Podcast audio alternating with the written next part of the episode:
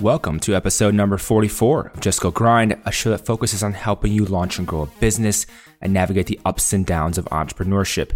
I'm Justin Gordon, your host, and in this episode, we have Chris Bentley, who is an award winning Dallas realtor. He also started and grew, and now he runs the Plano Socialites Facebook group, which has all these different events going on in Plano, Texas, as well as Dallas, Texas, and not, not the stuffy, typical networking events you kind of see, but also some fun things in different venues. So he runs that as well, and he also has had multiple different entrepreneurial ventures throughout his career. He's had, had to overcome being broke to get to this point he's at now, it's really an incredible story and such a fun discussion to hear more about what he's all doing. As always, the show notes are at justgogrind.com slash podcast. And in iTunes, Apple Podcasts, you can support the show by leaving a rating and review and subscribing to the show there as well. And recently, I began coaching, helping people launch and grow businesses, helping people launch podcasts, providing some insights into this whole business world or podcasting at justgogrind.com slash coaching. So go ahead and check that out. Without further ado, here is Chris Bentley. Chris, welcome to the show. Thanks for having me. How are you? Good, man. And I'm excited to talk about some real estate stuff on your whole career and how you've grown it and different things you've been working on. And I guess I wanted to start at the beginning really with just how you even got into real estate in the first place. I know you've been in it for a matter of years. There was a guy that was really killing it in real estate. And at the time, I graduated for, I got a two year degree at the time. And then I got kind of recruited into multi-level marketing for financial services and uh, we were doing at the time also mortgage loan origination because it was really hot at the time it was kind of like the boom yeah and uh, everybody was a mortgage originator so we wanted kind of, kind of our piece of the pie and uh, he was just kind of killing it and he was a guy that was willing to take me under his wing and uh, i just kind of learned from him by osmosis. I mean, I, I gave him a whole list of people that were looking to buy and sell, and I just listened to him talk on the phone and go to appointments and basically anything that he did involving real estate, I was there. Yeah, and what are some of those things you've learned? I mean, I imagine like you're saying like the sales side and how to talk with people. Like, what are some of those takeaways you kind of picked up from him? Uh, he's really aggressive, so okay. I picked up a lot of that. I'm a very more people person kind of deal. So he was he's very more uh, he's Middle Eastern, so he, he's very good with like haggling. Some, Lots of experience. Uh, yeah, at some point I'm just like, okay, cool, and he would be like, no, let's like push it a little further, to see what we can get. Like, no, okay, which is fine. I mean, just you know, that's just his style. Yeah. So just that type of style, you kind of picked up something a little bit different from what you're used to, essentially. Yeah, I was pretty laid back. I mean, was, I'm a laid back person in general, so you know, if somebody's like, "Oh, you're not gonna get that," and I'd be like, "Eh, okay, well, whatever. Like, I'll, I'll, just go to Home Depot and fix it myself." Versus like, you know, him was like, "No, we could do it this way, and we could do it that way," and, and more like the structuring as well. So, you know, I don't want to make him out to be like just some some guy that's like a hard salesman, but no, he's like really good at what he does, and I'm just more personable. I think a little bit more personable than what he is. Yeah, and I imagine everyone has a different tactic, a different strategy, and you know goes about a different way. And not necessarily saying that one thing is bad or or good. It's just that yeah, people have different styles, and you kind of assume figure that out. And you know, how did you adjust then? Once you know, learning from him, like, did you change your style at all? Did you a little more aggressive? Did you just stay the same, or no, you didn't want to be that way, or how did that kind of evolve for you then? I just did it by trial by error. I mean, I just kind of saw what works and what works for me and kind of did it that way. Everybody has their own style in real estate. Some people like to get, you know, all the documentation up front. I like to kind of see how the relationship kind of goes. Like, you know, some people just don't want to work with you and that's fine. Or like some people really want to work with you and you don't want to work with them.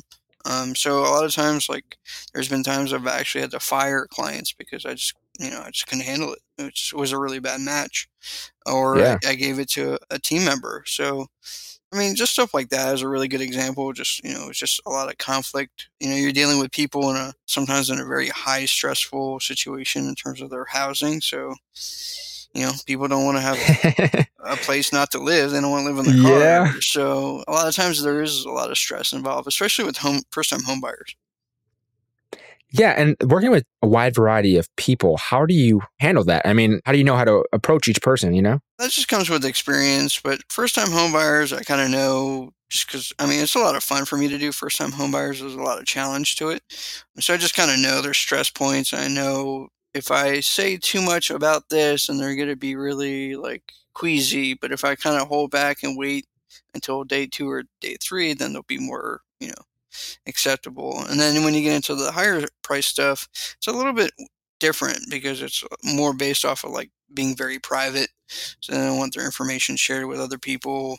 So you gotta kind of a lot of people also like they're they're used to having really nice stuff and high end service, so you have to provide that. Yeah, and what does that look like for them? You mentioned like the high end service. Like, what are some of those things? I only had the perspective of like watching like like million dollar listing and those types of shows I've seen before. But what does that actually look like for you then? They want to be treated with respect, privacy, and their needs are met first before all other people. So you just have to go into that knowing that. So, you know, I just go into it knowing it. Even though I may have 45 other clients waiting to do the same thing, I still have to treat them like they're like the utmost importance. And that's yes, so kind of prioritizing them. Yeah, that's what they're used to. Okay, I gotcha. And then over time, I mean, how have you kind of changed your tactics or strategies with that over time as you've you've gotten more experience? Like, is there any like clear difference that you've kind of picked up on or learned, or just like working with them, you figure it out?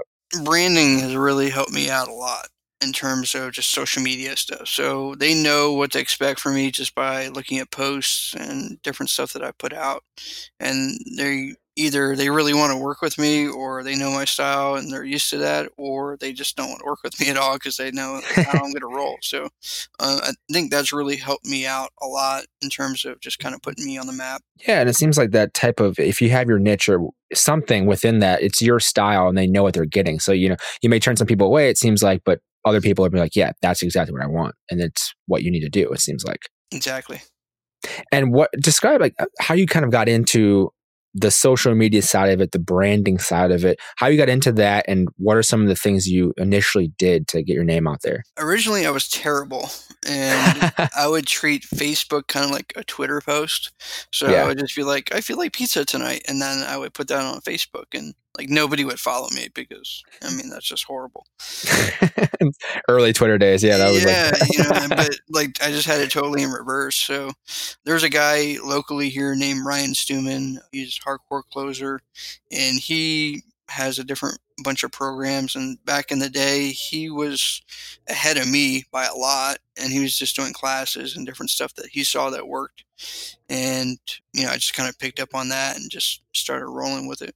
Yeah, I love details and getting into a lot of things with uh, tactics and strategies on it. So, like, what things like did you focus on then? Video? Did you do like writing posts? Like what are some of those things that you did? Uh, anything i could do that was free. So i started out with just kind of doing a couple listings and then i kind of saw what people liked and then i tried different stuff. And at that time ads weren't really a big deal on facebook so i would just kind of try different facebook ads and see what people would like and not like um, then I started doing video, which was terrifying at the time um, because you know you're just pointing this thing at your face and like letting it rip, and people are like, "Who is this guy? God, this is awful! Like I wouldn't buy anything from him." And you know it's just funny, and now it's like a totally different different deal. But yeah, I did that. Anything that was free. Yeah. And I just kind of experimented with stuff, and I'm still experimenting.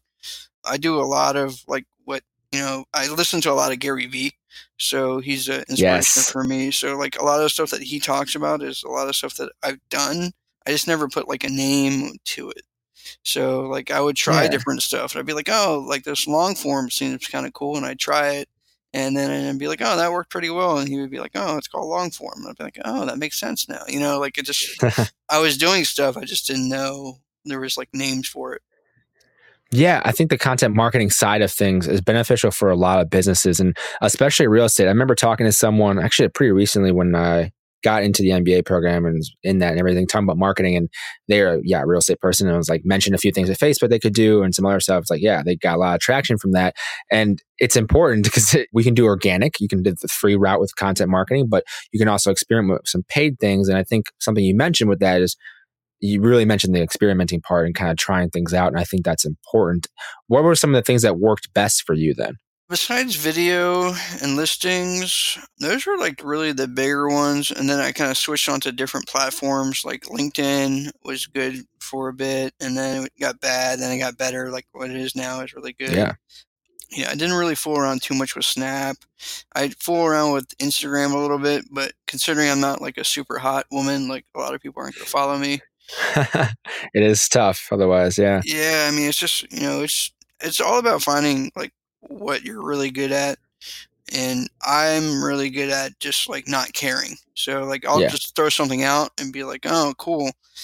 And you know, it'll be the weirdest thing like something that I'll put out that I think is absolute garbage will be the most viral that I've gotten ever. That's really not what I'm looking for. I'm just looking to sell houses, but it's just funny to look at it and be like, "Wow, that got a lot of traction." And I, you know, look and sound horrible. You know, it's just weird. You know, it's just a weird deal. But the more you put out, the better traction you get. Yeah. And to that point, like, I mean, how much are you putting out? What's your kind of schedule for putting out content then? I've been stepping it up this year. That was one of my goals for 2019 was to add more. So my content is usually like a listing a day. It's usually across all platforms except Snapchat. I do stuff at night more than during the day.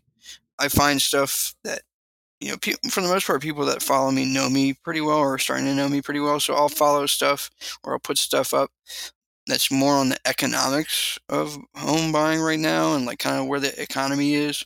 I day trade uh, stocks and I have a, a hedge fund, so I have to pay a lot of attention to like where the market's going and what I see happening.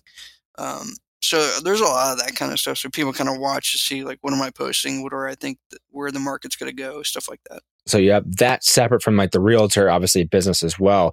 Can you talk about that a little bit then? So how'd you get involved with that side of things? I just started out like when I was a kid.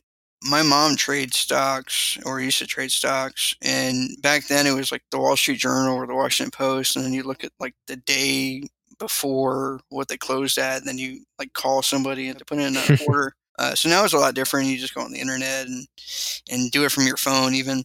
So I got started kind of doing that as for fun, and now you know I'm licensed as a financial advisor. So I do it for fun with my friends and family and whoever else that's really interested. You know, just raise capital and trade and actually have a fund, and it's just kind of a fun thing I like to do. I like to do a lot of dumb stuff like you know, Amazon's another one that I have, like an Amazon business that I do that I just like to compete. Like I have a, another buddy that trades stocks and I have another buddy that sells on Amazon. So it's just a competition thing. I just love selling. I love the competition of like trying to beat you. Yeah, it's a fun thing to do. And then with the Amazon business, tell me a little bit about like how that got started and how that's grown since. My buddy at the office, he has been doing Amazon for a couple years now and he turned me onto it and it was some weird situation. We were in a meeting and I think we were in like the wrong room or something. And we just ended up chatting about some stuff. And he goes, You know, like I sell on Amazon. And I was like, well, uh, How much you make? And he's like, Oh, I did like 150000 last year. And I was like, "Pfft, Dude, don't even talk to me. Like, I did 150000 too. Like, that's not a big deal. Like, I sell real estate. And he was like, Okay. And I was like, Yeah, yeah, yeah. So then this year he did 850000 in sales Yeah. and I did forty nine thousand in Q four. So I was like, yeah, man, like you know, my hats off to you, like congrats.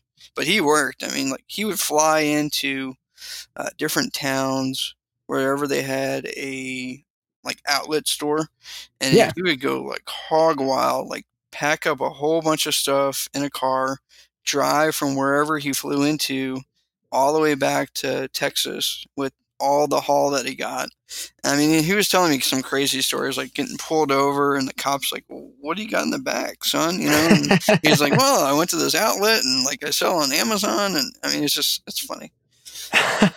so with Amazon for you though, how are you approaching it in terms of the products you're selecting and how are you kind of getting the, the word out there? Obviously, it's through Amazon, so like they have their own thing, but how are you mostly on the product side? How are you choosing them? I started out with books, and then I got into consumables, which is like grocery items, and that was cool. I still do a little bit of that in books. Now I got into toys, and that's okay. I have a buddy that is really like a toy collector. He was on a show called Toy Collector, So he points out like really good buys that he's going to buy himself that he thinks it'll sell, and then you know whenever stuff comes in, I'll just give him like the wholesale off of that.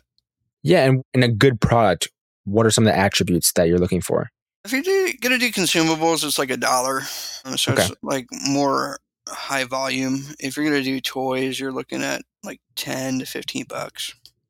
So you're just trying to look purely off of price, essentially. Yeah, you're just trying to make that, as Gary would call the vig, or you know, like the margin off of it. So the margin is pretty low. So on the food, uh, the consumables, you said it's a dollar, and then roughly like ten or fifteen on the other products. Yeah, like the toys, like ten to fifteen bucks.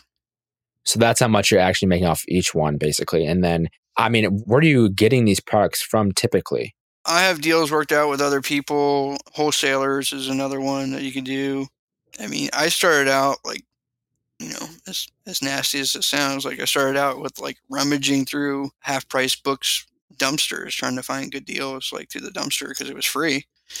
or you can put posts up saying that like you're gonna donate books to school, and then Okay. people would give you books, and then you would, you know, the ones that you aren't gonna donate to school, then you would just sell, and then just cut a check back to the to whoever you're gonna donate to. so, So so you actually the ones like from the dumpster, instance, like you actually sold those books. I'm just curious if you're able to. Yeah, of course. Man, that's crazy.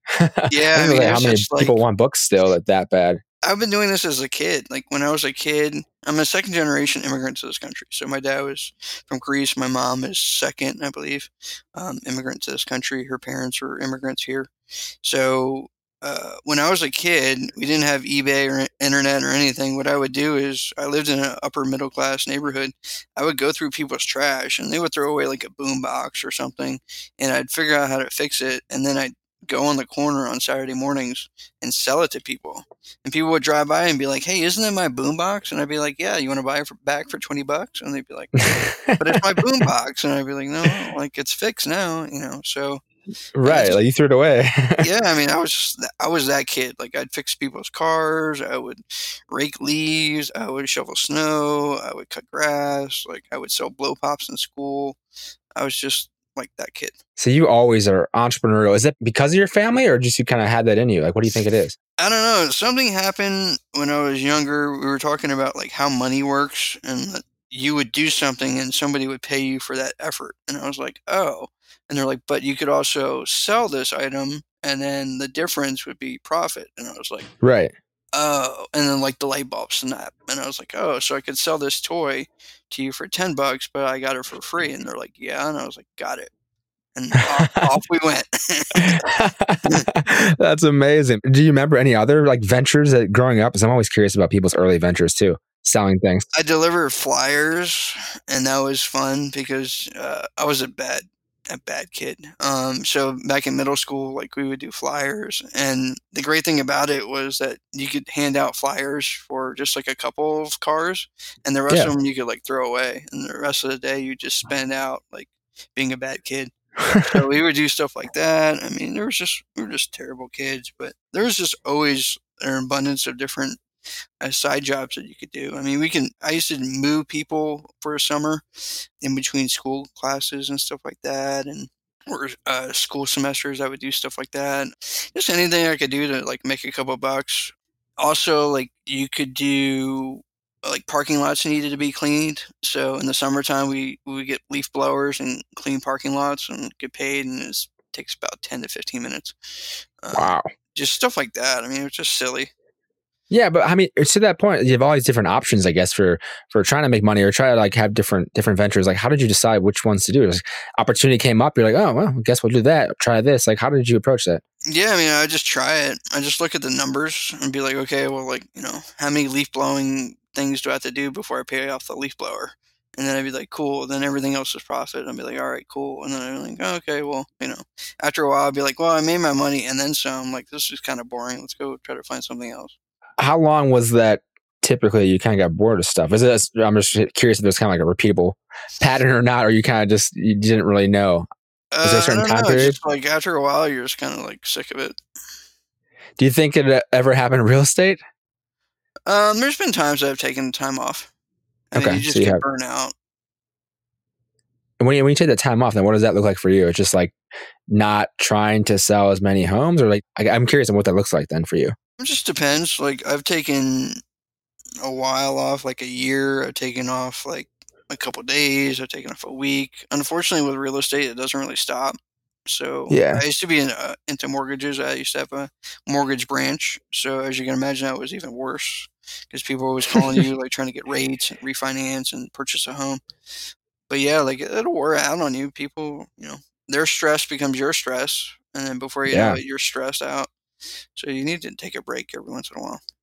Yeah, and I'm always curious because like entrepreneurs, entrepreneurs, you know, work really hard, and real estate estate's basically like you're an entrepreneur essentially, and then plus your other ventures. When you take those breaks, what are those same? What are some of those activities or things that kind of recharge you? Uh, I just do something like completely off the green. Like I was making over a hundred thousand dollars selling real estate and doing mortgages back when you could do both, and I was like, well, I'm just burnt out. Like I'm stressed out. Like I don't feel good. My health is terrible. I haven't gotten sleep, you know, ever for a while. Like you know, four or five hours of sleep just starts wearing you out day after day. So I was like, I'm gonna teach bartending. So I taught bartending for like a year. Yeah, and that was cool. you taught bartending. Wait, Yeah. what, explain. So there's a class, there's a school. I don't really want to mention the name just because That's fine. me and the owner aren't really too, too cool anymore. But uh, yeah, like you know, you go and pay a couple hundred bucks for classes to teach you how to make like a rum and coke and uh, Cuba Libre with the lime in there, or uh, you know, some random, you know, like a zombie or a blue Hawaiian. And then they try to place you at a bar or, or a restaurant that serve drinks, but you know, when you're pushing that many people through, it's really tough to, you know, find people jobs. There's just not that many restaurant jobs open, and if they are, they're usually given to people with experience. Yeah. But yeah, I did that. Just taught people how to make drinks, which was funny. What else have you done? I'm just curious because it seems like there's probably other things. I assume. When I graduated high school, I didn't go to college, so I started my own auto shop at 18, which is funny. I was racing cars. I was street racing, drag racing, back when it was like, you know, there wasn't cameras on the road. So that was different. Everybody's like, "You're not going to school and taking the SAT." And I'm like, "No, I'm just starting my own business. You know, working on cars." How um, did that go? It was okay. You know, I was 18, so you know, I wasn't very focused on the job. I would just be like, "Oh, cool! Like I gotta go. You know, swap out new headers today. I'll go by the shop." And meanwhile, like you know, bills kind of packed up, and I was just like, "Eh, like you want me to work on your car? Like five bucks? You know, like I would, I wouldn't take it very seriously. Yeah. it's just kind of how I am sometimes. Yeah, so you're just tr- trying different things out and like experimenting. It seems like with with different things over time. yeah exactly.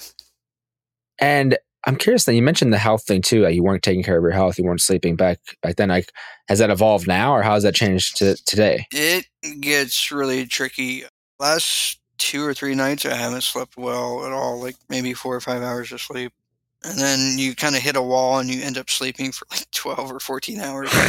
Goodness. yeah, it just really depends on the stress level. Like when I was going through some pretty hard times, uh, it was almost two years now.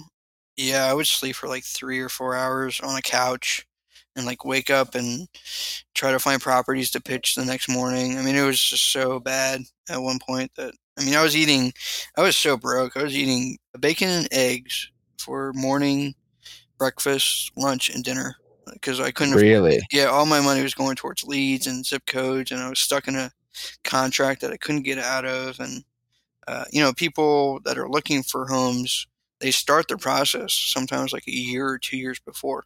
So people that I were talking to weren't even remotely close to doing anything in terms of buying anything. So I was just way over my head, and I was about to move into my car. I just leased this like brand new BMW, and I was like, "Yeah, I'm gonna be the talk of the town, and drive people around in this thing." And like, you know, a couple months later, I'm about to about to move into this thing. So it was bad. It was a bad time. So, how did you get out of that? And that's A lot crazy. of hard How did you get out of it? a lot of yeah. Just hustled, man. Just really, really hustled. I had to get a job, so that was the first part, and then I just started doing like all these small, minor, small jobs that I could like get my hands on, and then at then I was like, okay, well, the contract finally ran up and I got out of it. So then I freed up a bunch of cash flow. And then I didn't need all the side jobs. And, uh, and then it was just gravy from there on out. But from that, I mean, that was low. I've been bankrupt once and close twice now. So I know the feeling Goodness. and it's terrible. So Yeah.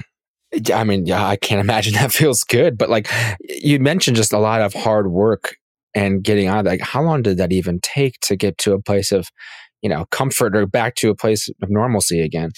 Well, that's the tough part. So when I was younger, I was broke. Like when I started that shop, you know, I was 18, 19, so I was pretty broke. Um, but when you're that age, you know, you're like living at home and uh, for the most part, and Yeah. you can kind of like, you know, your bills aren't much. You know, you're driving like a hoopty, and you know, you're just eating whatever garbage you can eat.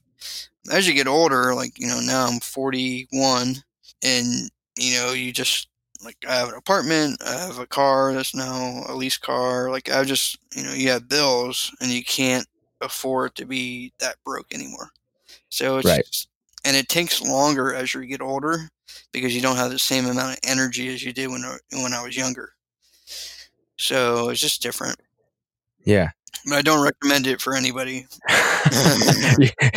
On the record, you do Yeah. not recommend that for anybody. Oh my goodness. And you said you I think you've been involved in real estate for like how many years now? Over 15 years. Okay, so over 15 years involved with real estate. I, what kind of role has that played in your life, having the real estate side of things? It's great. It's a challenge. Every deal is a challenge. So it's you can never get bored, but at the same time it's very stressful. Like if you could close a deal within 24, 48, 72 hours, life would be a lot easier than it is when it's like 30 days. Cuz it's 30 Yeah. days of just agony and questions and small problems. Yeah, and I have no idea with with real estate, like how how many deals are you like even typically closing? Like I don't have no idea how that goes. How like how many is it roughly? It just really depends on how you're doing it. I mean, you can close anywhere from one deal to, you know, 10 to 15 deals. Just it really depends on how you structure it and if you have like a team of people helping you. And if you don't, like I usually, when I was younger, I didn't have a team and it was like super stressful. So Yeah. Well, what's the team like now then that you have in place? I got myself doing most of the residential and luxury. I have some help with the rental and commercial, and then we have property management and relocation. And I don't really handle that. I just mostly just kind of hand that off to people on my team. Okay. So it's a lot better. The next probably person I'm going to hire is going to be more of the admin and personal side, just because like all over the place with different stuff, and I have to like you know, get stuff banged out at like 12, 1 o'clock in the morning. And it should be just, I could just hand it off to somebody. So, Yeah. And how long is it taking to get to that point where you're like, okay, I need this assistant probably to help me with this? I don't know. I'm pretty hard headed. So it's taken me a long time. I'm sure probably somebody else in my stature probably would have done it like at least one or two years ago. Because you could just get so much more done. So you would suggest people should probably get an assistant in this in your position in real estate, depending on how where you're at. I Yeah, if you can afford one and it makes sense to you and you have the workload to do it, yes. But, you know, like I was going to do is like a pro rata, like per job I need done. So it's not so burdensome on the person. Because it's Yeah. probably going to end up being somebody I know. So it's probably going to be like, hey, can you do this? And I'll pay you 50 bucks. Hey, can you do that? Like as a bigger project, I'll pay you 500 bucks. Stuff like that. Yeah. Oh, you're saying. And where do you want to take this this career real estate? Like, are you going to have like more people on the team, and then just trying to expand? Like, how does that expansion work? What does it look like for you moving forward? Yeah, it's going to get bigger. It's just a matter of time. So it's just because you intake so much that you just there's not enough time. Like I can't show eight properties to one client and then turn around and show another eight properties to the same client at the same time. I mean, it just it's impossible. So you just need other people. Yeah, and along along the way, you also wrote two books. When like ebooks, I believe, was it? Yeah. Or Two yeah. So when did how did you write those? they're just stuff that I always had in my mind and stuff that is not the stuff you find online. So it's just through experience. So a lot of people get really bad information and they go about, you know, using this information that they heard from other people, like you need to have 20% down, or your credit has to be stellar, or, you know, uh, it's okay to not have grass in the front yard when you sell the house. I mean, just stuff that, like, you know, you would just be like, what are you talking about?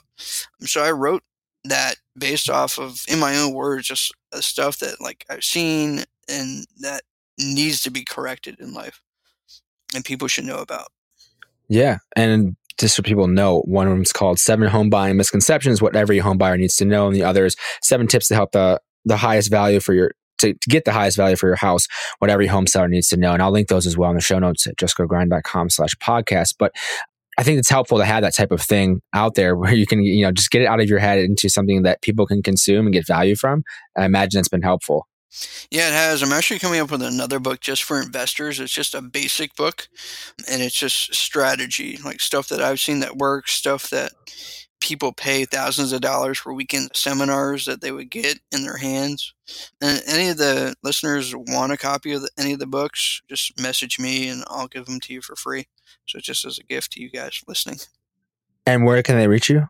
Just, uh, just social media or, or the website. So social media is Chris D as in Danger Bentley, and then uh, the same thing for the website, Chris D as in Danger Bentley.com. Awesome. Yeah, I'll be definitely make sure to link that so people can contact you if they want to. And then one thing I'm also wondering with the Plano Socialites, how did that get started? So I moved to Texas from the East Coast, DC, Washington Metro, DC area over five years now. So when I moved here, I only knew a, less than a handful of people. And it was a good friend of mine that I moved in with, and she only hung out with this particular group of people. And not that anything's wrong with them, but they just like to do a lot of like Saturday drinking. It's like a big thing here in Texas. And yeah. Like, I don't drink and like I don't really like to waste a whole lot of time. So I was like, I need to find some new friends. So uh, I just started a meetup group, and then that was okay. And then I moved to from Southlake, or actually, like I worked in the Southlake area ish, and then I moved to Plano, and then it kind of exploded. So that was really cool. And then I just go and set up networking events and meet people that are you know hustlers like me that want to talk about you know making money. Awesome. And what does that look like in terms of how many events you're hosting like every week, and where do you do these? I try to do. I have one main event every month, and then I have other events that I attend, and then I try to do like a brunch and a lunch and a dinner, just depending on my schedule, just to kind of go out and meet because I'm going to eat no matter what. I'm a huge foodie, so I just like to eat with other people and you know, just talk. So you have a Facebook group and it has like 3,700 plus members in there. Like, what has helped that grow? It started out with just originally the way it was set was that there was so many different events all over the place and I couldn't figure out a way to like kind of put it all in one spot. Like I would go yeah. online and I'd see you went on LinkedIn or something, and I see that you went to an event last night, and I'd be like, "Oh man, that was that la- that was last night. Damn, like I want to go to that." and then I'd go online and be like, "I really want to go to this event," and then the event would go like I, I would have it on my calendar, but it didn't send a reminder or whatever. So then like the event would pass, and then I would remember like a week later and be like, oh man, like again, you know. So I was like, I got to create like one place that just has all the events, and that's kind of where it started out. I just kind of created a group, and I was like, look, guys, like these are all the events that I'm really interested in. If you want to go, like let's go. If not, like cool, I'll catch you the next one, and then it kind of started from there. And how how many years ago did you start this? I moved here over five years, so probably like four and a half, something like that. Okay. Yeah, that's a lot. I mean, thousands of members in this group is awesome. And so now, in terms of group online, are you just posting whenever you see events, or how does that work kind of with the online no, like I am really particular. So if it's an event that I'm going to, then it started out with just like I wouldn't post anything unless I'm going to it. Okay. Now that I just I don't have enough time, and I don't go to enough events. So I would post it, and then if it's somebody that I know really well that's holding the event and I've been to it before, I would just say, "Hey, like go see so and so," and tell them okay. I sent you, and then people are like, "Oh, okay, cool," and then they go look for that person. Awesome. And these events, I mean, you mentioned you're kind of just they're brunches or lunches or like dinners or, or whatever. Like, how are you choosing the venue and how many people typically kind of attend these events? The brunches and lunches and dinners are pretty it just kind of depends on the night. I mean, if it's like a nice night, you know, and it's the middle of the week, I may not expect to see a lot of people because they may be, you know, on a patio somewhere. Yeah. Or with their loved ones. Uh, it just really depends. Usually, like my networking events are the most packed that I do. And just because they know that, you know, I'm going to be there, I'm going to introduce people to them. I'm pretty good at like just remembering what they do so I can kind of match other people to them. And then they feel like there's a lot of you know, good stuff, a good connection there, made it worth their time. And that's the whole idea. Yeah. And so how do you run the networking events? Like how does that work? Again, I'm always curious like the venue and how you're getting people there and how do you kind of facilitate that and what the expectations are like beforehand you send to people and how does that work? Yeah, I'll post it. All my events are free unless you're going to eat and then you get to pay for that yourself. Um, I do that on purpose because I don't believe in charging people for networking. You can be a member of my group for free if you want to be on the website, and it's fifty bucks for the year. I mean, it's super cheap. I do that on purpose because I don't want to charge people a lot of money. Yeah. But yeah, like I'll post the event, I'll invite people, people will see it, I'll share it to a bunch of other groups that I have, and then you know, just people just know that I'm hosting the event. So they've heard or seen or you know seen one of my videos, talk to me personally, uh, a friend of mine, friend through somebody, and you know off we go. Do you typically choose the same venue every time, and what does that kind of look like? Uh, it just depends. I try to like maintain it the same one, but sometimes it doesn't work out. Just really depends on management. I've been kicked out of a couple places just because it's either too big, or they just don't want that, or they're not you know set up for that type of event or you know that amount of people. So it just really depends. It's uh, like a lot of times I have to go there beforehand and talk to the manager and be like, "Hey, you know, this is who I am. This is what to expect. You know, are you cool with that?" And I don't know, except for one venue. I haven't met anybody that's like, "Oh, a bunch of people drinking booze and eating food." Like, I don't want that. Like, you know. so I haven't really had a lot of pushback. Yeah, and what are like the best venues? Like what types of things? Are these bars? Are these restaurants? Are these like what are these? I try not to do restaurants so much. It's just a bigger bar that I can push a lot of people through, and they don't, okay. they don't have any problem. There's enough wait staff to accommodate. Yeah. Okay, so that type of thing. So typically a, a big bar that has plenty of space, so you can have a lot of people there. Exactly. Okay, makes perfect sense. And uh, you mentioned with the membership fee, is that new or how long ago did you decide to do that for not membership, but for the actual being, you know, highlighted, I guess, on the website? Uh, I just started that. I just started a lot of stuff with SEO and Google and trying to figure that out. I got kind of tired of doing like the Facebook ads because everybody else is doing an Instagram ad. So I'm kind of going old school and against the grain and doing a lot of like SEO and Google and like trying to place myself higher in the ranks. So I just did it as a way for people to commit. So I was like, well, if people pay money, then they'd be more committed than they would if they weren't paying money. So I just started that. And I hate charging people money for something that should be free. So that's why I just did it for 50 bucks. And that's just to be featured though, right? Yeah, uh, that's when you're like actually a member and you'll be on the website and people could see you. They just look up your name, it'll be attached as a member of Plano Socialites. Nice. That's awesome. I think it seems like a smart way to kind of monetize, but still having it free. Uh, but then, yeah, if you want more exposure, then boom, you just pay 50 bucks for the year, get your name and picture on there. It seems like a nice way to get a little revenue stream as well from that. Yeah. I mean, I'm not really looking to make a whole lot. I mean, it's just, yeah. it's just a way to get people to be promoted. And I offer a bunch of stuff like I'll do a video, a Facebook video with you for a spot. I'll do a bunch of different stuff. You can post on there if you have like a job hire kind of deal. So just a lot of different stuff that people offer, but you know, for less price. Yeah, that's awesome, and I definitely can vouch for the the SEO stuff, and we can we can always talk if you wanted to uh, after as well, more in depth. But I've seen the traffic, you know, from like my fitness site get you know, thousands. It's at, I think it's still at like probably 3,000, 4,000 maybe unique visitors every single month, and I haven't posted in months, if not maybe over the, over a year, all because I built up the SEO.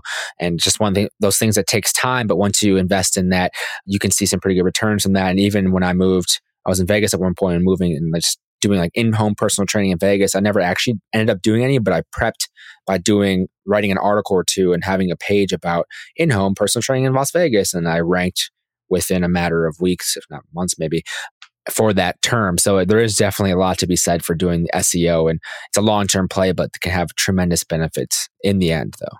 Yeah, it's great. I mean, the thing is, people uh, they're going to be interested in your services. They're going to want to look to see who you are. So the first thing they're going to do is Google your name, and whatever pops up is what they're going to go off of. So right. you, you want to make sure you have some good stuff up there.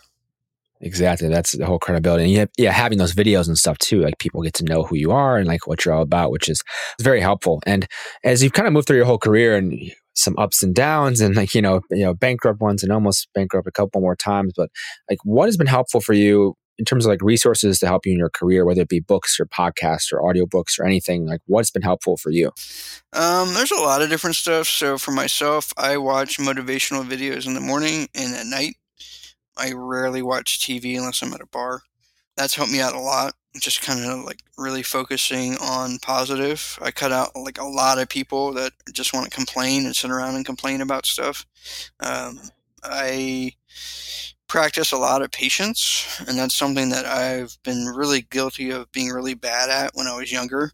Um, I would be a lot further along my career if I just like just stayed the course and just was more patient about what I was doing. I mean, a lot of times, like I was already making money doing these small little venture deals, and if I yeah. was, you know, three, four, or five hundred dollars a month, and then at the time I was always comparing myself to other people and being like, oh, well, like so and so is doing, you know, twenty one million, and I'm sitting over here with like five hundred bucks. Like this is BS.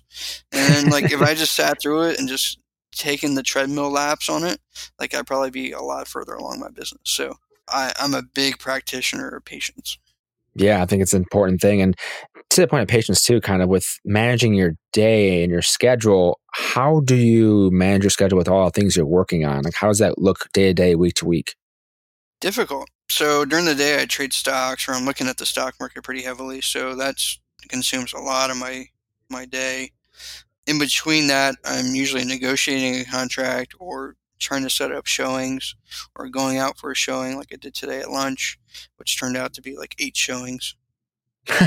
Jesus. Yeah, I mean, it's just, it gets kind of crazy.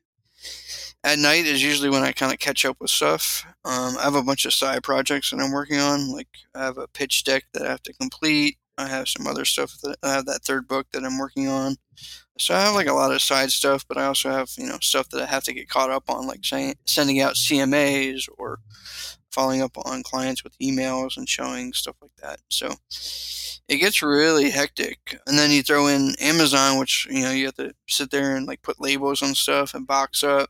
So it can get really, really hectic. Sounds like a lot. Yeah. Yeah. A lot so of back and forth. You just gotta, for me, and I don't recommend this for a lot of people. For me, it's kind of like sticking your finger in the dike and then another hole pops up and then you got to stick that finger in the dike and then so you're just kind of spinning plates all day long all day long and it just gets yeah. really stressful so i'm sure there's people out there that are you know a lot better at it than i am and probably have a staff that can handle a lot more but even if i had a staff i would just structure and just build more i'd be like oh okay well that's done i'll just you know start another project over here so I assume that you just you'd like to have multiple things going on. You love to have different projects, obviously. Yeah, I like that. I like to be busy. I like having multiple businesses. I like being busy doing stuff. Uh, me standing around is like not exciting to me.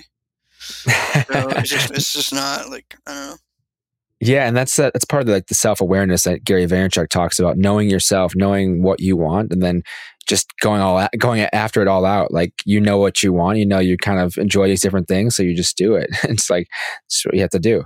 Yeah, it took me a while too. So uh, this is a product of years of trying different stuff and like looking at different stuff and you know failing at different stuff too. So just didn't come overnight. I wasn't like, ah, today I'll just be a really good salesman. And just, no, like, you know, it just took time. Yeah. And, you know, as we kind of wrap up here, you started so many different ventures and, you know, failed at some things and succeeded at other things. But what is some of the advice you give to an aspiring entrepreneur? I would not quit your day job. I would do something as a side hustle and see how well that works out and how long you can do it everything looks great on paper until you start doing it. And don't compare yourself to other people is another one. And then, of course, patience. So, you know, it's tough. It's really tough. It's entrepreneurship is very lonely. There's a lot of nights of sleeplessness and a lot of nights of working really hard and a lot of nights of telling people no you can't go hang out and do different stuff and it's just very lonely. Like I can't you know, we really don't talk about it enough. We kind of glamorize being an entrepreneur, but I I come home and I work. I go to work and I work. I go to the office and work. There's no really like a whole lot of like, hey, like let's go shoot pool tonight. Like there isn't a whole lot of that. Is that something you've you would want more of, or I'm just curious on where you see that going moving forward? It's just something I chose for myself. Like I've done a lot of that throughout my years, and now that I'm, you know, at, at 40, for me, it kind of really changed my life.